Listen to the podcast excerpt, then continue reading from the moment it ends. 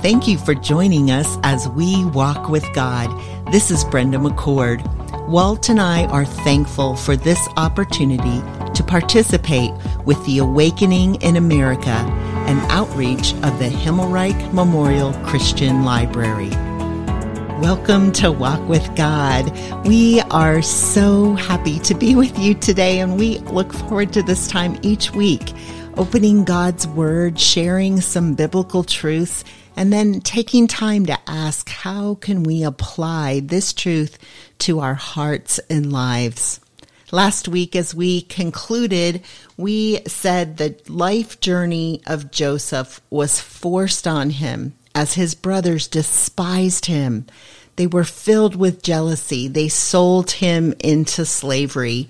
And so these 10 older brothers sent that younger brother that they were jealous of. Remember, he had that coat of many colors.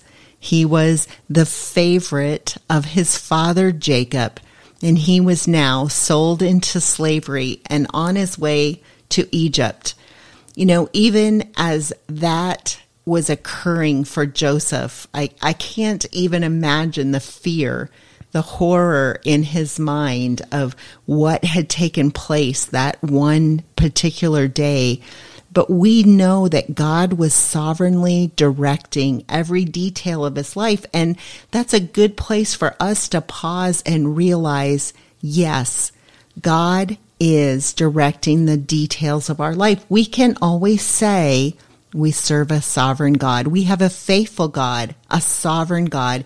Even when we can't see him, we know he is working. He's working out the details in the midst of a storm. If you're walking in a dark valley at this time, or in Joseph's situation, he was actually sitting in a prison cell. But today, Joseph will stand in Pharaoh's courts. Pharaoh has asked Joseph to be brought out of prison to interpret his dreams, and Joseph replied, saying, It is not in me. God will give Pharaoh a favorable answer.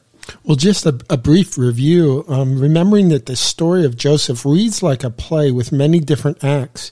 In Act 1, we meet Joseph and his 10 jealous brothers. In Act 2, Joseph is serving in Potiphar's house and serving faithfully and doing a great job. But then in Act 3, he's falsely accused by Potiphar's unfaithful wife, and Joseph is sitting in prison. And during these 13 years that he was a slave and in prison, the Lord was with Joseph, and he, and he caused all that he did to succeed. But, but Joseph is still in prison. After 11 years of being enslaved, Joseph is asked to interpret dreams for Pharaoh's cupbearer and the baker. And it's just, you know, a reminder there, Walt, as you say, because the scriptures tell us right there in Genesis, the Lord was with Joseph. The Lord caused all that he did to ex- succeed, but he was still in a a hard place.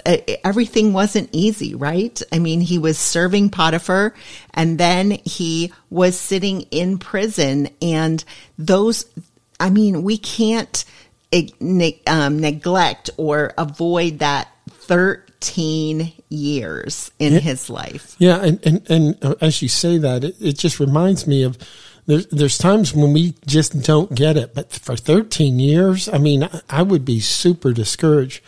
Well, Joseph hears the cupbearer and the baker's uh, dreams. They've been in prison. Uh, we don't know why, but they're in prison. Joseph correctly interprets the two, with a cupbearer being restored to his previous position and the baker hanged. And two more years would go by as Joseph was forgotten by the cupbearer and he remained in prison. And right here, just I'm, I'm thinking about a head to heart, even in my own life. When discouraging things happen in your life, how do you handle them? As a prisoner and a slave, Joseph could have seen his situation as hopeless. But you know, he continues to do his best with each task assigned to him. He was faithful. And that leads me to ask myself, how am I doing with the small tasks assigned to me? I'm not imprisoned. I'm not a slave, but I have small tasks. How am I doing? Am I faithful in that? Am I committed to working with excellence, even in difficult circumstances, especially in difficult circumstances. Well, Act 4 begins. Pharaoh has a dream. He seeks an interpreter. The cupbearer remembers Joseph and he's called into Pharaoh's court to interpret Pharaoh's dream. And so let's dig into Genesis 41. Pharaoh shares his two dreams with Joseph.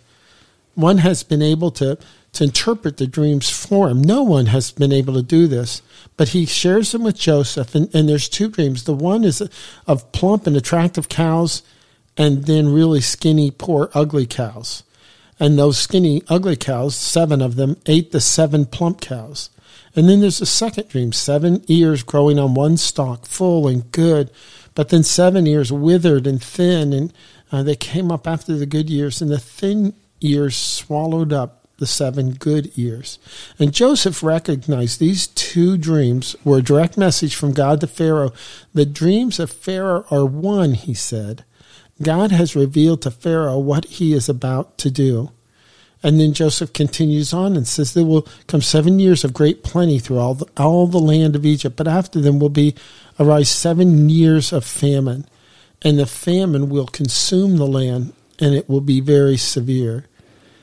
And now, as Joseph offers up these words, he gives direction and wisdom to Pharaoh. And again, remember, he's standing before the most powerful yeah. man in the world and he's a Hebrew man. He's a slave who's just been brought out of prison, a, a, and, and a slave love, in prison. Yeah, and I love here he's saying God has revealed to Pharaoh. I mean, these 13 years, he's still recognizing God's role and God's presence.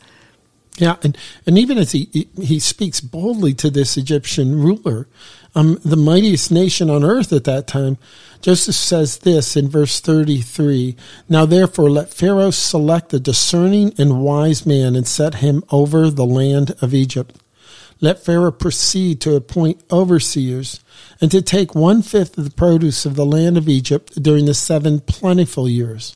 And let them gather all the food of these good years that are coming and store it up the grain, that food may be a reserve for seven years of famine that are to occur in the land of Egypt, that the land might not perish through the famine.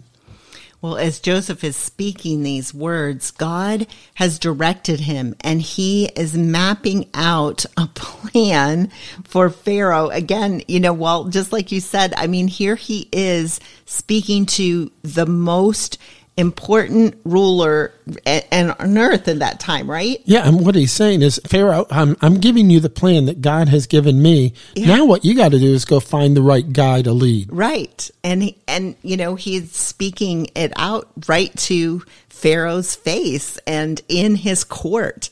And how will Pharaoh respond to these words? How will he, I mean, will he say off with his head? I mean, he hanged the baker, right? Um, maybe Pharaoh wouldn't accept these words, but Joseph went in there really with courage and believing that God had put him once again in this place, right? And he stepped into it believing God was with him, believing that God would continue to give him favor. Well, continuing in Genesis 41, verse 37, this proposal pleased Pharaoh and all his servants. And Pharaoh said to his servants, Can we find a man like this in whom is the Spirit of God? And so you, you just wonder as all of this is weaving here that Pharaoh is recognizing, he's hearing, he knows Joseph is not an Egyptian man. He is a Hebrew young man. And Pharaoh said to Joseph, since God has shown you all this, there is none so discerning and wise as you are. You shall be over my house and all my people shall order themselves as you command. Only as regards the throne will I be greater than you. And Pharaoh said to Joseph, See, I have set you over all the land of Egypt. Joseph steps into Act 5, holding a position of power second only to Pharaoh. And this seems so unlikely. A, a slave in prison, um, the story takes a sharp turn. And even as we get there, now Joseph has power. Joseph has a position of authority. And I'm asking the question at this time, what will he do? What would I do?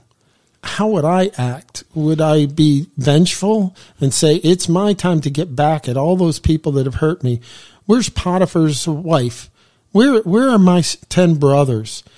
Is he going to do that? Or is he going to continue to trust God? And, and I love even as Pharaoh talks about the authority he gives um, in this passage, it talks about Pharaoh took a signet ring from his hand and he put it on Joseph's hand and he clothed him in garments of fine linen and put a gold chain about his neck. This is the, the, the way a Pharaoh is, is, is dressed. And he made him ride in his second chariot. He said, this is the number two guy in my whole kingdom. And they called out before him, bow the knee, bow the knee to Pharaoh, but also bow the knee to Joseph. And he set him over all the land of Egypt. Moreover, Pharaoh said to Joseph, I'm Pharaoh, and without your consent, no one shall lift up a hand or a foot in all the land of Egypt.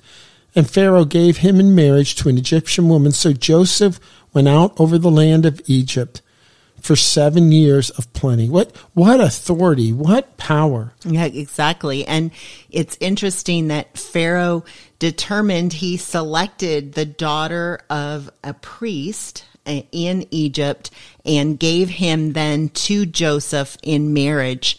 And then continuing in verse 46, Joseph is now 30 years old. Yeah, 30. And, and I mean, when you think about it, he started this at 17. He's now 30 years. 13 years have gone by. And now another seven years are going to go by as they gather food for these seven years of abundance. So, much grain was stored that it couldn't be counted, the, the text says. So God blessed Joseph with two sons before the famine. And we've said this before in, in some of our times together. Names have meaning. And the names of these two sons are Manasseh and Ephraim. The names have important meaning because Joseph called the firstborn Manasseh, for he said, God has made me forget all my hardship and all my father's house. Mm-hmm. The firstborn is, is a look back and saying, mm-hmm. that this happened, this was bad that happened in, in, my father's house, but now God has made me forget that. And, and that's crucial for the story going forward. But the name of the second child he called Ephraim, for God has made me fruitful in the land of my afflictions. And, and Joseph has been fruitful. He was fruitful in Potiphar's house. Right. He, he was fruitful when he was imprisoned. He, he was given authority all, over all the prison and the prisoners. And now he's being fruitful in Pharaoh's courts. And in all these situations, he's saying, God has done this. God has made me yeah, fruitful. He's acknowledging God. Mm. And, and these names of his son are hopeful. Mm. They, they speak both of his hard past and his present fruitfulness. Yeah, and what a I, I I love even that. You know, you think he's he's in this position of power. He now has an Egyptian woman as a wife. He now has two sons. Um, I think, you know, for a man to have his first two children born be sons is, is such a blessing and that hope, as you said, Walt. And after the 13 difficult years, he's now walking through these seven very fruitful years as the abundance, the crops are amazing and they're collecting them. And remember, both times when he names these boys, he names them with the thought that God has made me. That hmm. God has made me, that God hasn't forget, forgotten me, and he hasn't forgotten the hardships that God is still there, but he's made me fruitful in this land of my affliction. I, I love that phrase. Yeah, I love that that you pointed that out, Walt. I hadn't seen that in 51 and in 52. These verses, God has made me forget my hardship. And then in 52, for God has made me fruitful. Wow, that's a great insight. Thanks for pointing that out. And I, and I just love Joseph is in this power of position after 13 very difficult years. He has an important job to do and he is diligent in completing the task that has been assigned to him by Pharaoh. He answers to Pharaoh. God has blessed him with two sons. And so after seven years of plenty, the seven years of famine begin. So let's continue in verse 56. So when the famine had spread over the land, Joseph opened all the storehouses and sold to the Egyptians, for the famine was severe in the land of Egypt. Moreover, all the earth came to Egypt to Joseph to buy grain because the famine was severe over all the earth. You know, this famine spread far enough for God, for God, the sovereign hand of God to do what he needed to have done. Others were coming into Egypt to purchase the grain they needed. And now we go to Genesis 42 verse 1 because Jacob and his family are being affected by this great famine. And we read here in verse 1 when Jacob learned that there was grain for sale in Egypt, he said to his sons, why do you eat, why are you looking at one another? We're hungry. You know, we, we need bread. Get to work. Yes. And he said, behold, I've heard that there is grain for sale in Egypt. Go down, go to Egypt, buy grain for us that we may live and not die. And verse 3 in Genesis 42 so 10 of Joseph's brothers went to buy grain in Egypt. Yeah, the 10 that had sold mm. Joseph into slavery with traders that are that took them to Egypt, and now they have to go to Egypt for help and, and just to survive. And the biblical text is clear about these ten brothers. Um, we're told these details that it's just the ten that they have a younger brother, but he doesn't come. And and there, um, the Bible says in verse four, Jacob did not send Benjamin, Joseph's brother, with his brothers, his other ten for he feared that harm might happen to him. Thus the sons of Israel came to buy, for the famine was in the land of Canaan. And even as they get there, this, this story continues to just have these turns and almost whiplash. Joseph is now the governor over the land and, and he's selling grain to all the people. And, and Joseph's brothers come and they bow themselves down before him with their faces to the ground. And Joseph recognized them but they did not recognize him because the text says he disguised himself. And in fact, he treated them like strangers and he spoke roughly to them through a translator. And at this point, the text says Joseph remembered his dreams, those dreams back that got him in trouble with those brothers bowing down before him. And here they are. I, I wonder what Joseph, who's interpreted dreams his whole life, is now saying, Hey, this one's came true also. and he said to them, You're spies. You've come into the, see the nakedness of the land, where the land's not protected, where there's not army in place.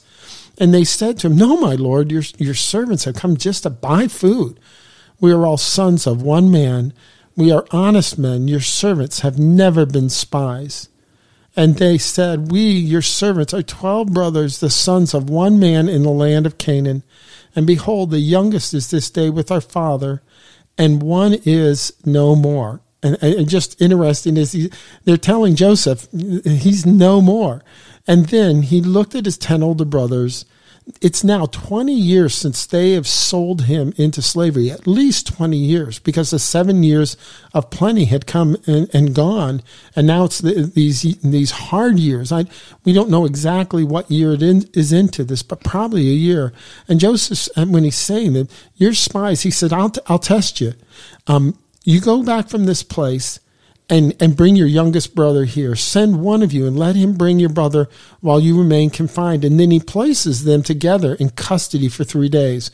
And at the end of that third day, Joseph said, Do this and you will live, for I fear God. That's a key phrase right there in, in verse 18. If you are honest men, let one of your brothers remain confined here in custody, and let the rest go and carry grain for the famine of your household and bring your youngest brother to me so that your words will be verified and you shall not die. And, and even as I think about this, Joseph told them, do this and you will live for I fear God. And after all these years, Joseph fears the God of his father Abraham and Isaac and Jacob. Joseph fears God above his desire for vengeance, above his desire to to be able to say, "Ha ha ha! Look what I look what God's done to me, and look what He's done to you." Yeah, and I have to ask myself the question as as you're sharing that, "Do this, and you will live." For I fear God. How quickly do I become discouraged, or or even begin to doubt whether God's really paying attention when I'm in a hard circumstance. You know, here's the truth. He's in our midst. Even when we don't see it, He's working. He is a sovereign God. He's making the plan. Joseph wanted information about his father. He wanted to see his younger brother Benjamin. And so Joseph had to make sure that these brothers would return to Egypt again. The brothers talked among themselves. We're guilty concerning the brother we sold into slavery. They didn't realize that Joseph understood what they were saying. And the years of the famine continued as Joseph kept Simeon and bound him.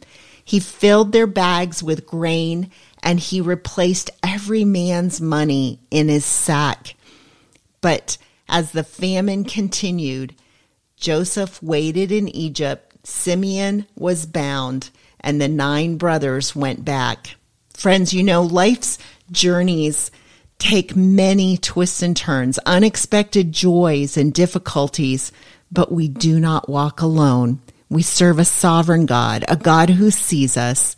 He walks beside us. He's always working out the details of His plan for you and for me. And friends, no matter what you may be facing today, it is our prayer that you will continue to walk with God. Thank you for joining us as we walk with God. This is Brenda McCord. Walt and I are thankful for this opportunity to participate with the Awakening in America, an outreach of the Himmelreich Memorial Christian Library.